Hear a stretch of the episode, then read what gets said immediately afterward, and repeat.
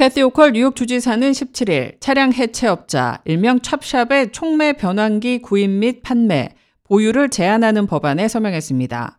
이 부품은 내연기관 차량에서 생성되는 오염의 양을 줄이는 데 도움이 되는 배기가스 제어 장치로 백금과 로듐, 팔라듐과 같은 값어치가 높은 금속을 포함하고 있어 도난의 표적이 되고 있습니다.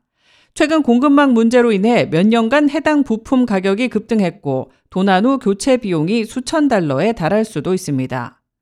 호컬 주지사의 발표에 따르면 도난당한 촉매 변환기는 25달러에서 500달러 선에서 거래되며 도난 후 부품을 교체하기 위해서는 부품 비용의 언더캐리지와 연료 라인, 전기 라인도 수리해야 해 약 2천에서 3천 달러의 큰 비용이 소모됩니다. 호컬 주지사는 공공의 안전이 주지사의 최우선 과제이며 범죄자들이 촉매 변환기를 훔치는 것을 막기 위해 최적화된 법안을 발표하게 됐다고 말했습니다.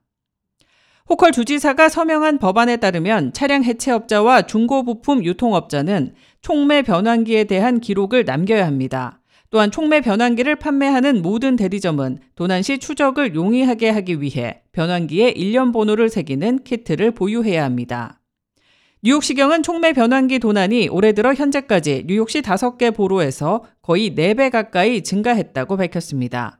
올해 8월 14일까지 촉매 변환기 도난 사건은 5,548건으로 2021년 같은 기간 동안 1,505건의 도난 사건이 있었던 것과 비교해 4배 증가한 수치입니다.